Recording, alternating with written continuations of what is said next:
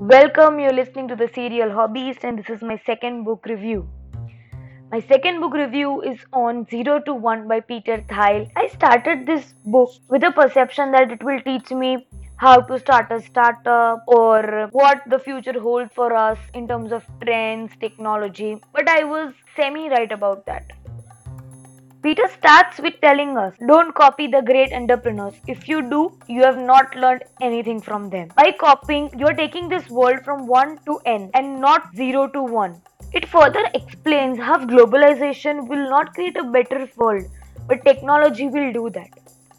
Technology is here defined as any new and a better way of doing things. He obviously talks about startup. Here he emphasizes is also given to the number of people required for a startup to start. Not me alone and not even a big crowd, but a small size at least to get stuff done.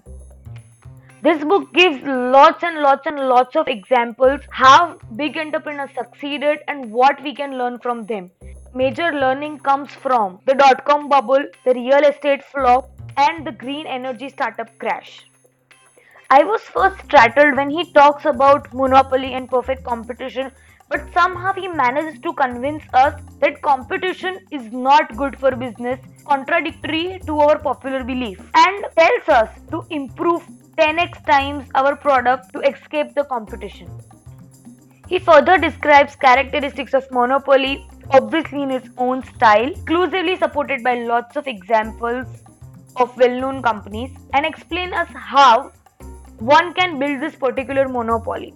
When you will read this particular chapter, you will definitely relate it to Zoom and Skype fight, which is currently going on in the market.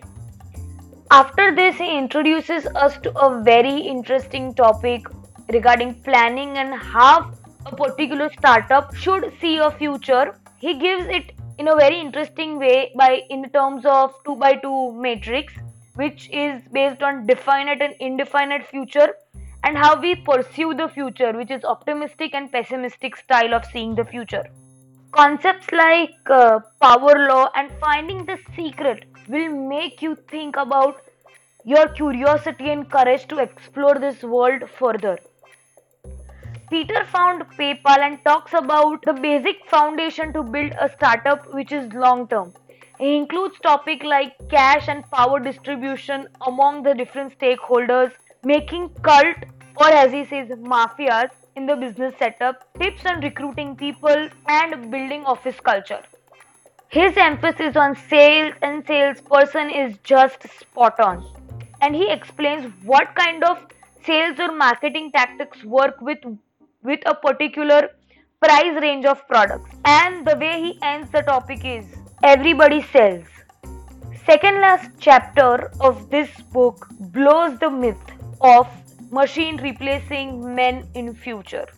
And book ends with what entrepreneurs are made of, what are their traits, is it natural or common among different entrepreneurs or just a illusion they created to disguise everyone after reading this book, you will keep questioning yourself the first question Peter asks What important truth do very few people agree with you on? And by asking this question to yourself regularly, you can get a hint of your next big thing.